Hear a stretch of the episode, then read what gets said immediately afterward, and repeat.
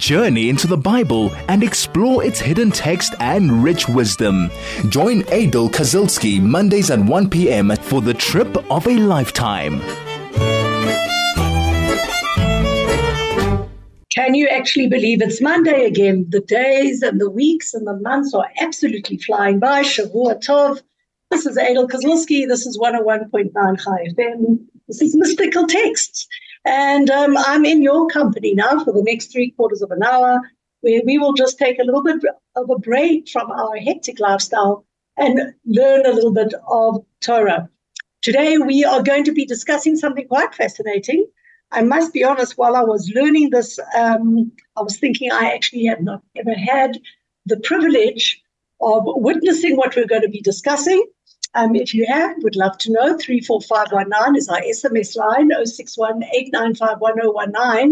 is our telegram number. Um, and I'm going to keep you into suspense what it is that we're learning so that you can actually be part of the conversation.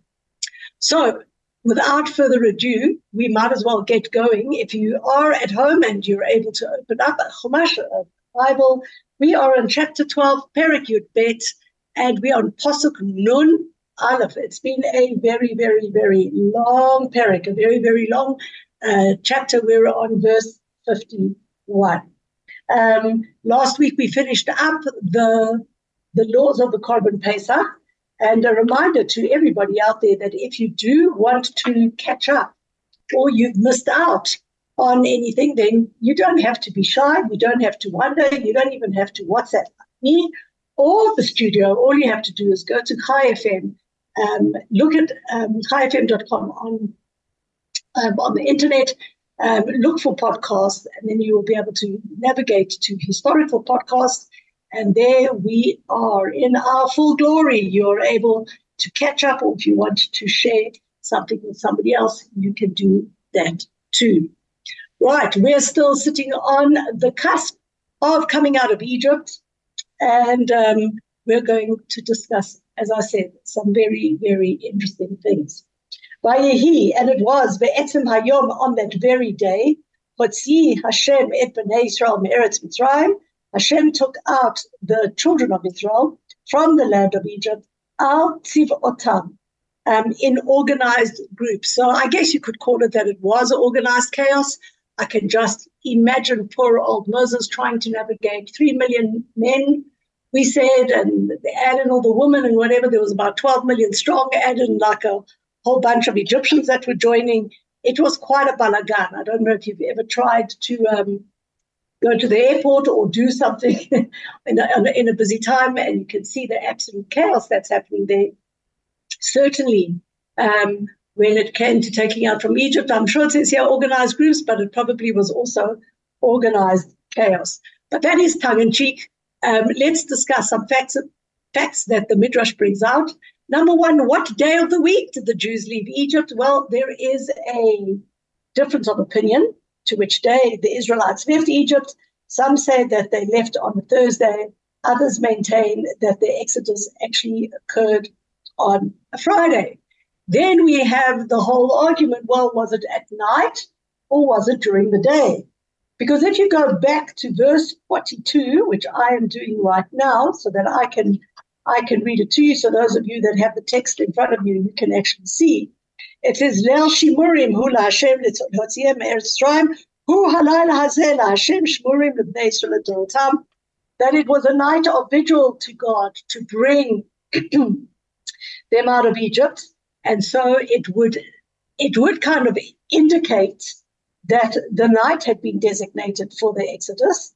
But now when we look at our verse 51, it says, be'etzem hayom that it was during the day that the Jews actually did not leave at night, they left during the day. So to reconcile it, we understand it as follows. Pharaoh had given them permission to leave anytime they wanted. He did that from midnight onwards when the chaos ensued um, in Egypt, all the chaos of the of the firstborn dying. And um, by the time they all got their act out together, they actually left. They left um, during during the day.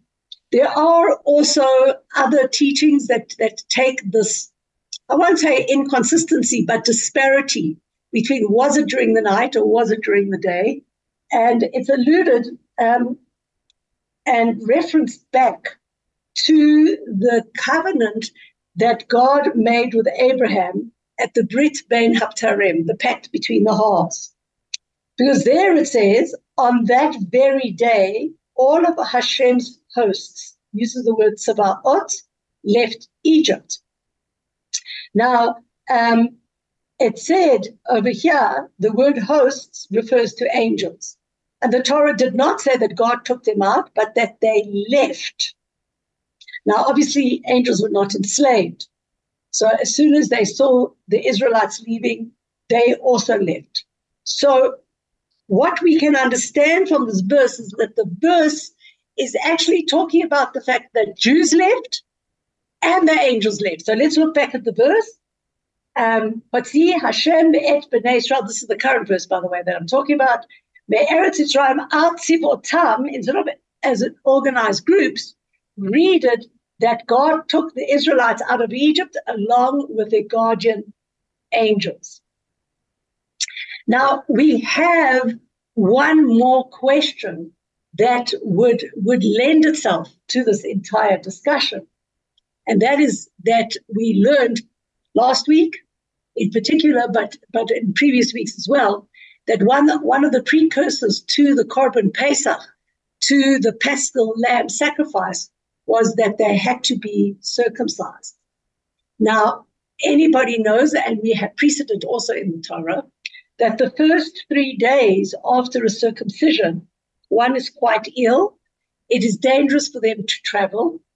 We've got precedent in the Torah in that Abraham, when he circumcised himself, was sitting at Petach Ha'ohel. He was sitting at the opening of his tent, hoping that the sun would heal his Brit Milah. That's when the angels came. One came to actually give him healing because it was so. That was the third day after the circumcision. We also have precedent that Moses, if you can recall, on his way down to Egypt, he didn't circumcise his son because he didn't immediately circumcise his son because he understood and thought that it's very dangerous and very painful to do it while traveling. So now we have three million men, a lot of them, a lot of them, a lot of them were not um, circumcised. How do they actually move? Like you circumcise yourself in the late afternoon, evening, give the Korban Pesach, pack up and move out? Surely there must have been a lot of pain there. Well, you're going to have to hang on and listen out at 101.9 Chai FM. We're going to go for a bit of an ad break. And then we are going to discuss how we reconcile this all. Chai FM, your station of choice since 2008. This is Aidel Kazilsky. This is 101.9 Chai FM. And now let's work out the mystery why or how, rather, it's not why, how could the men have moved when they gave themselves a Brit Milah literally hours before they were expected to walk out of Egypt, particularly that we base ourselves on Abraham, who couldn't move on the third day, and Moshe, who didn't want to circumcise his son because of travel, and for any mother who's given a bris to the son at eight days when it's the easiest to heal knows that the kid's miserable for a good 24 to 36 hours. So, how do we answer that? The Midrash tells us that when God passed through Egypt to kill the firstborn, he also healed the raw circumcision wounds of the Israelites. And he restored their health and he restored their strength completely. And how do we understand that? Well, it's not that you know, some rabbi decided to say that, but in fact, with everything in Judaism, we have to have a proof.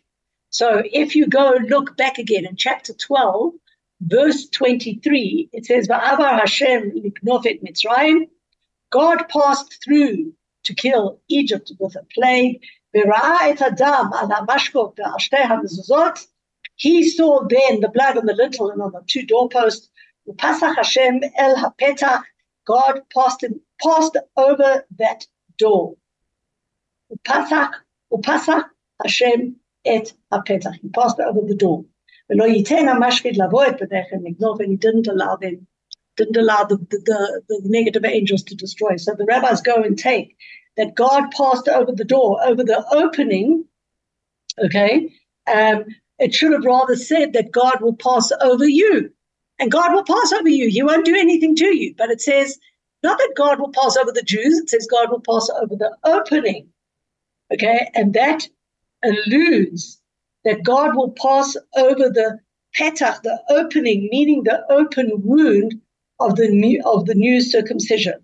And he would heal he healed every single Jew as if many, many days had passed.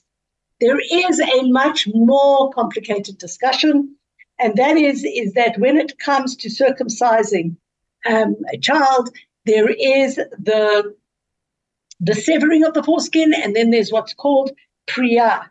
Priya is the splitting and the peeling back of the membrane. Um, and so there is an argument that perhaps they didn't go and peel themselves completely back, and they had to wait until they landed up in the land of Israel to do it properly, meaning that on Pesach, the Jews were not yet spiritually whole. They had circumcised, they had severed the foreskin, but they hadn't performed the Piriya. Okay? Um, and then that is all connected very interestingly to the fact that we don't say the entire Hallel for eight days. On the first two nights, we say a full Hallel, because that's when they did submit to circumcision and they did do the Korban Pesach. They did the Pesach sacrifice. But on the rest of the days, we only say a half uh, Hallel, uh, which is the first 11 verses of Psalm 115. And um, we said the first 11 verses of Psalm 115, 116 are omitted, and that is because they were not spiritually whole. As opposed, for example, when um, you look at the, the, the festival of Sukkot, where Sukkot we say the full Hallel every single day. So that was just an interesting tidbit. And here we're coming to the most important discussion we are going to have today, and that is based on the following verse. We are now in chapter 13, verse 1 and 2. God speaks to Moshe, saying, Kadesh li kol bechor peter kol rechem ibnei Israel ba'adam ubehema li hu. We get the mitzvah of the redemption of the firstborn. It reads as follows Sanctify to me every firstborn, the initiation of every womb, both amongst man and beast, for they are mine. So here we've got the biblical precedent that the first of everything belongs to Hashem. We also do tithing. Um, and when it comes to animals and to humans, we are to take the firstborn, and I'm going to explain to me what does firstborn explain to me, explain to you, while I explain to myself as well, I guess. Um, going to explain how, in fact, um, this is done today. It is in a um, ceremony called a pidyon haben, basically. This is also, by the way, a mitzvah that is connected with us being reminded of uh, Yetziat Mitzrayim, the going out of Egypt. Because when a man has a firstborn son, he has to redeem it. And the reason for that is because Hashem killed the firstborn of the Egyptians and he spared the Israelite firstborns. So this Pidyon Ben is very much a commemoration as much as Pesach. Now, let's go through a whole host of halachot, a whole host of laws pertaining to it. But before I start sharing those, allow me to say that I've never witnessed the Pidyon Ben. You'll understand why. It's not necessarily a common occurrence. Um, and I don't know every single halacha. And if you feel that um, this was pertinent to you, please contact an Orthodox rabbi to guide you further. I'm going to give you the framework. I am not giving halachic advice here. Right. So the first thing we need to know is that the Torah designates a firstborn as a peter rechem, which we're translating as the opening or the initiation of the womb, which means that number one, firstly, one can only do a pidyon ben on a son, not a daughter. That's number one. Number two, the boy has to be the firstborn of the mother. If, if in the olden days, in the biblical times, a man would have more than one wife, and he had a firstborn son with every single woman, then a pidyon ben would have to be done every single time. It's connected to the woman, not the man, that it has to be the opening or the initiation of the womb of um, his father. If the boy is a firstborn to his father but not to his mother, then he does not have to be redeemed. Next, if a man remarries, even several times, and he has a firstborn son every single time, that would be more pertinent than him having many wives today. But if he marries, divorces, marries, divorces, and every time he gets married, he has a firstborn son from each wife, then he must be redeemed. Conversely, if a woman remarries and she and has already had children, the firstborn son of a new husband need not be redeemed. Okay, remember we said earlier that when God killed the firstborn of Egypt, he killed the firstborn of both the father and the mother. But when God gives us commandment to redeem the firstborn sons, he only designates the firstborn of the mother. Why?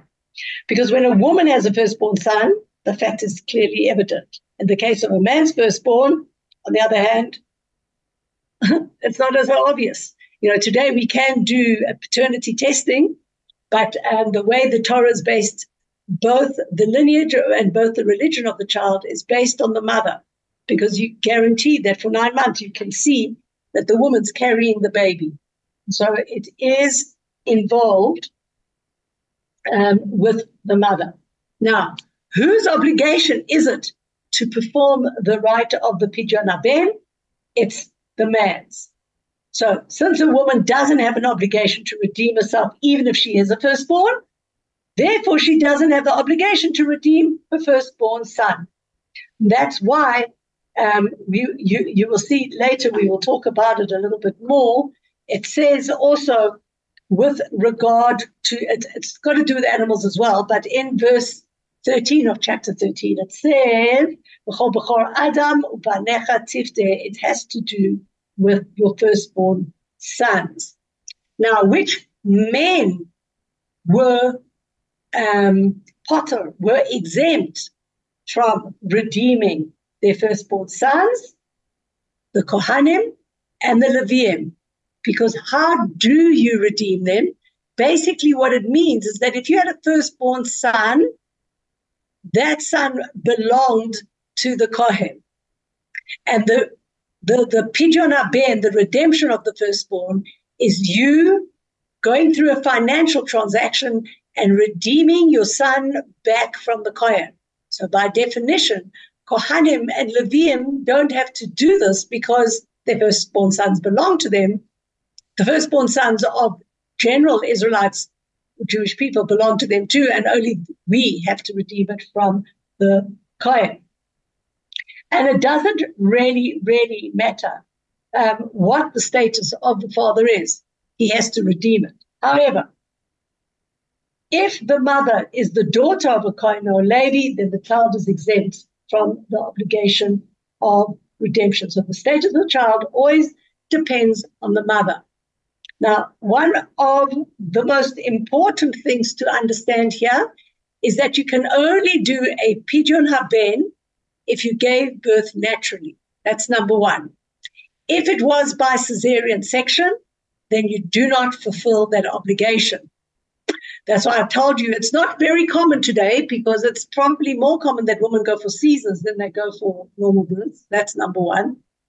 The second is, is that if a woman had, unfortunately, a miscarriage before she gives birth to her first son, then she, then, then the child is, is, is, does not qualify for a pidyon ben. So it literally quite honestly must be that the woman was a virgin, she fell pregnant, the boy is the, the, the first conceived child, and he comes out naturally. If it has any other alteration to that, Caesar, miscarriage, or otherwise, we do not perform a pidyon haben.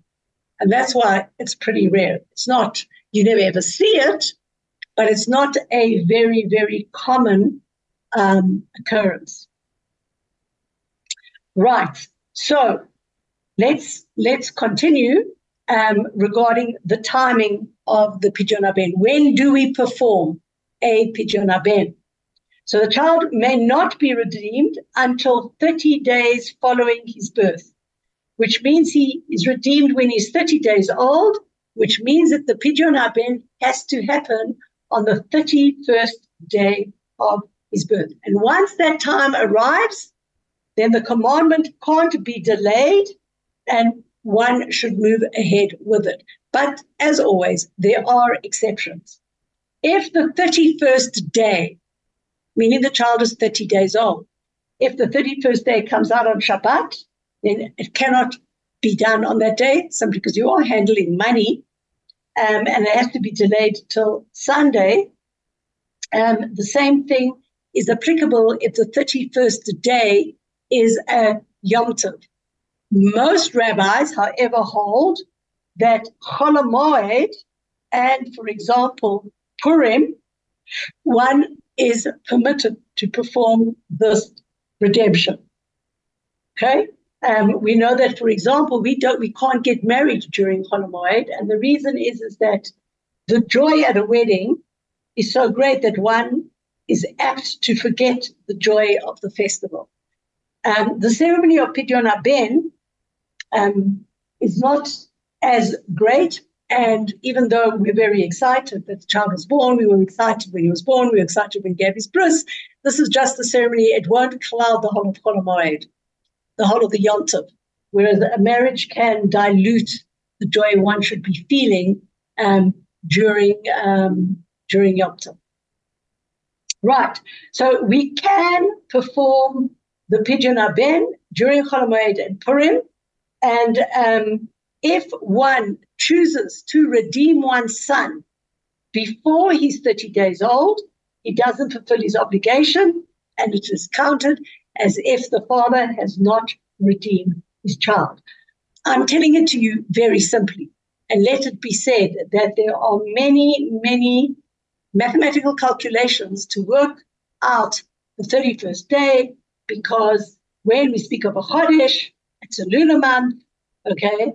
Um, and he needs to be exactly a full lunar cycle, but a lunar cycle isn't 30 days, it's 29 days and 12 hours and 44 minutes and three seconds.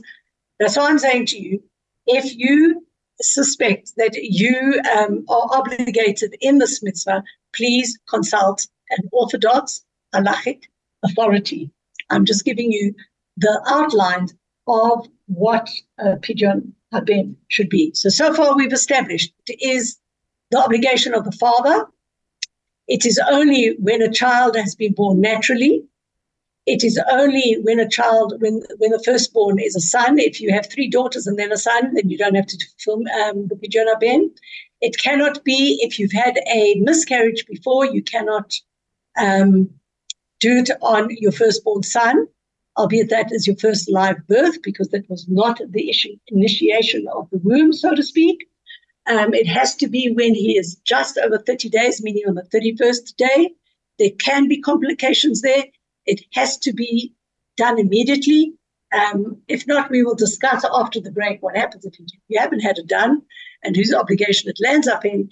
And um, as well, we do not do it on Shabbat and on Yom Tovim, but we do, we can do it on Chol and, for example, Purim. So if you have any questions about this, and we are going to actually discuss some more, because I haven't told you how do we do it. I've told you who must be doing it, when must we be doing it. Now we're going to talk about how do we do it. And that we will do after the break. If you've got any questions, I will try to answer them. Um, but as always, as I said with this one in particular, I'm not a halachic authority. I can try to assist you can SMS on 34519 or on our telegram number 61 This is 101.9 Chai FM. Chai FM, 101.9 megahertz of life. Okay, let's discuss um, how do we do how do how do we do this?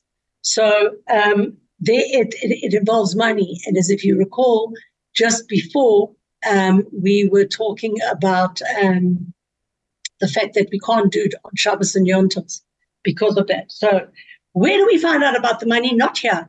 It's actually in the the uh, in, in, in the book of Numbers, Bamidbar in chapter 18, verse 16. It talks about the fact that a firstborn son has to be redeemed with five silver shekels. And then um, we get into the involvement of the fact that how much is five silver shekels and I'm not going to really get in. It's 30 drums of pure silver, and and, and four sebelos equals 34 drums, and blah blah blah, on and on and on and on. Today we are modern. Today you we have equivalent money, equivalent well coins, special coins that generally the Kohanim keep. Okay, um, and they will bring it along. And you will give the rand equivalent to those five silver shekels. It's not a lot, a lot of money, um, and we will use those. So I'm not going to go and get into the actual discussions about that. If one can't work out how much exactly five shekels is, you're obligated to give more so as not to have a question to your performance of it. Okay? Now, you have to give this money to a kohen. You have to know for certain that the person is a kohen for the redemption of the son. If you don't have silver, if you don't have money, then you can give the Kohen an article of clothing or merchandise that has the value of five silver shekels. You can't give real estate in, a, in place for redemption, nor can you give a promissory note. Okay? Um, if the father gives the Kohen an article of silver or anything else that does not have the market value of five shekels, but some people would be willing to pay this price, then the redemption is valid. But the best is to go and find how much is five shekels, okay? And you use that as the, the actual money that you give. Now, when you give it to the Kohen, you've got to give it as an outright gift. You can't give it on condition that he gives you back the money. So you buy the coins with absolutely no intention of returning. You fulfill the ceremony and you give the Kohen the five coins, which basically you're doing an exchange between your firstborn son and the five shekels. And afterwards, afterwards, if and when, and it's really something that is understood, the Kohen can give back the money. So if the father has any intention that the money is going to come back, the redemption is invalid. But if the Kohen wishes to return the money, he may do so, and the father may accept the money back. What is best is that you actually allow the Kohen to keep the money. You tell the Kohen if he doesn't want the money to give it to somebody that that that that, that is poor. Okay? You're also obligated that if you do have the means, even if you're not wealthy, but if you have the means, you should make a nice feast in honor of your son's Pidyon Haben. Okay? Um, but it is good to go try find a kohen who is poor, so that when you give, when you say to him, keep the money, he actually keeps the money. If the father is in a situation where he is very, very poor, please get halachic dispensation for this, okay? Because sometimes people think that they're very poor when they only have a hundred thousand rand in the bank. Then you can give the money on to the Kohen on condition that it may be returned and you say the following words I'm giving you this money as a gift for the redemption of my son on condition that you return it to me. But that is not the way that we fulfill it completely.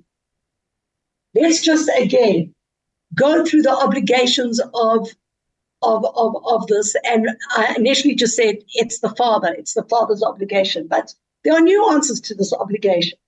Firstly, it the, the obligation, as you said, falls on the father and he must do it himself, just like you can't go get somebody else to um, put on tefillin for you. You have to put on tefillin yourself. Okay? So that that that that is number one. The second thing is the second thing um, that we need to understand is that what happens if the father died? Okay? What happens if the father died or the father is not available? Then who can redeem him? So the halacha is that the paternal grandfather can redeem him because in this respect, a child, a grandchild is like a child. Right. Now, what about somebody, and it's so interesting because I'm teaching from the Midrash Me'am Lo'ez. It was written in the time of Spain when the, we had the concept of Marranos, of people who were hiding that they were Jews. Okay. Um, and they certainly wouldn't be doing that um, openly. So it says here if a Marrano from Portugal or Spain, who is a firstborn, wishes to return to Judaism, he should redeem himself, even though his parents remain Marranos. Okay, so um, that that is um, a, very interesting nuance to the whole thing. So imagine that um, the parents didn't want to recognize that they were Jews. Um, the guy manages to leave Spain, and he now needs. He knows that there was a pidyon that he needed to have a pidyon ben. He can do it himself. So that's the general rule, right? If a man has not been redeemed by his father for any reason, then the obligation falls upon you.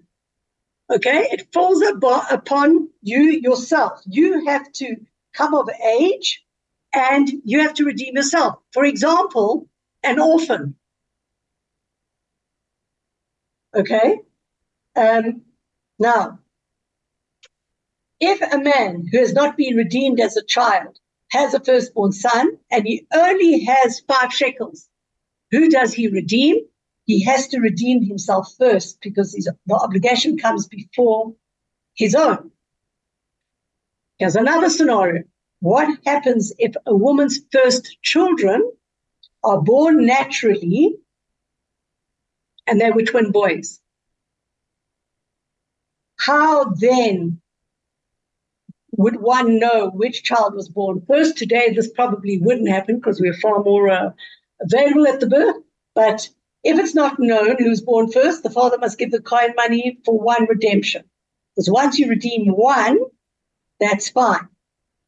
And where, the, where it is not known which twin is the firstborn, and the father dies before they are redeemed, then both together must be uh, must give the Kohen priest five shekels for their redemption. What happens if a firstborn son um, has been redeemed um, and then dies after he's 30 days old? The father must still give the money to the Kohen since the obligation already exists. So you can see here that there are quite a number of nuances, and it's not um, generally straightforward. Most times it is, um, and thank God today with modern medicine and everything that we control, um, it can be black and white. But there can be times, um, for example, um, and I'll give a, a, crazy, horrible, not nice example right now. But um, imagine that a woman who just went through October 7th, she was pregnant, it was her first baby. Her husband got killed on October 7th. She has a firstborn son um, is the first of her womb. She didn't have previous miscarriages. Um, she obligated in in in the pidyon ben, not she, but the paternal grandfather is obligated, um, and you still you have to do that. So here's an example where um, something can go haywire. Chai FM, 101.9 megahertz of life. And just a little bit of a tidbit more. How does the ceremony work? The father brings the child to the priest. He carefully investigates the situation to determine the boy is actually the firstborn of his mother. He'll ask the, the wife, Have you previously miscarried? Was it delivered by cesarean section? They will determine the 31 days have passed, and then they will. The, the, the, the father is asked by the Kohen, Would you rather give me your firstborn son who initiated his mother's womb, or would you rather redeem him for five shekels as required by the Torah? And the father will reply, I wish to redeem my son. Here is the money for the redemption as required by the Torah. He makes a blessing, Asher Kidshanu b'mitzvotav al Pidyon Haben and. Um, and then they make a blessing on wine. They say Borei Pri Hagafen. Gaffin. The Kohen often smells fragrant spices, recites the blessing Borei Menei And then there is an entire uh, blessing. Blessed are you Hashem, who sanctified the embryo in his mother's womb, taught the Torah, etc., etc. You clothed him with skin and flesh. You can go have a look at it. And then the client takes the redemption money he says, This money is in exchange for this child, this money is in place of this child, this money is relinquished for this child, this money is the portion for the Kohen, while this child is the portion, and this while this child is the portion that shall have a good life, to fear God, study Torah, and then they say the bracha Yivarecha Hashem Yishmerecha, famous blessing, and then they finish up with the Orech Yamim Shnot Chamim Shalom Yosifu Lach, may Hashem grant you length of days and years of life, and peace. If a father does not want to redeem his firstborn son, believe it or not, the community leaders can actually coerce them if necessary. So there you have it. These are all the halachot. Okay. Um, and um, this is what it's all about. This is 101.9 Chai FM. Thank you for joining me. I'm Aidel Kazilsky.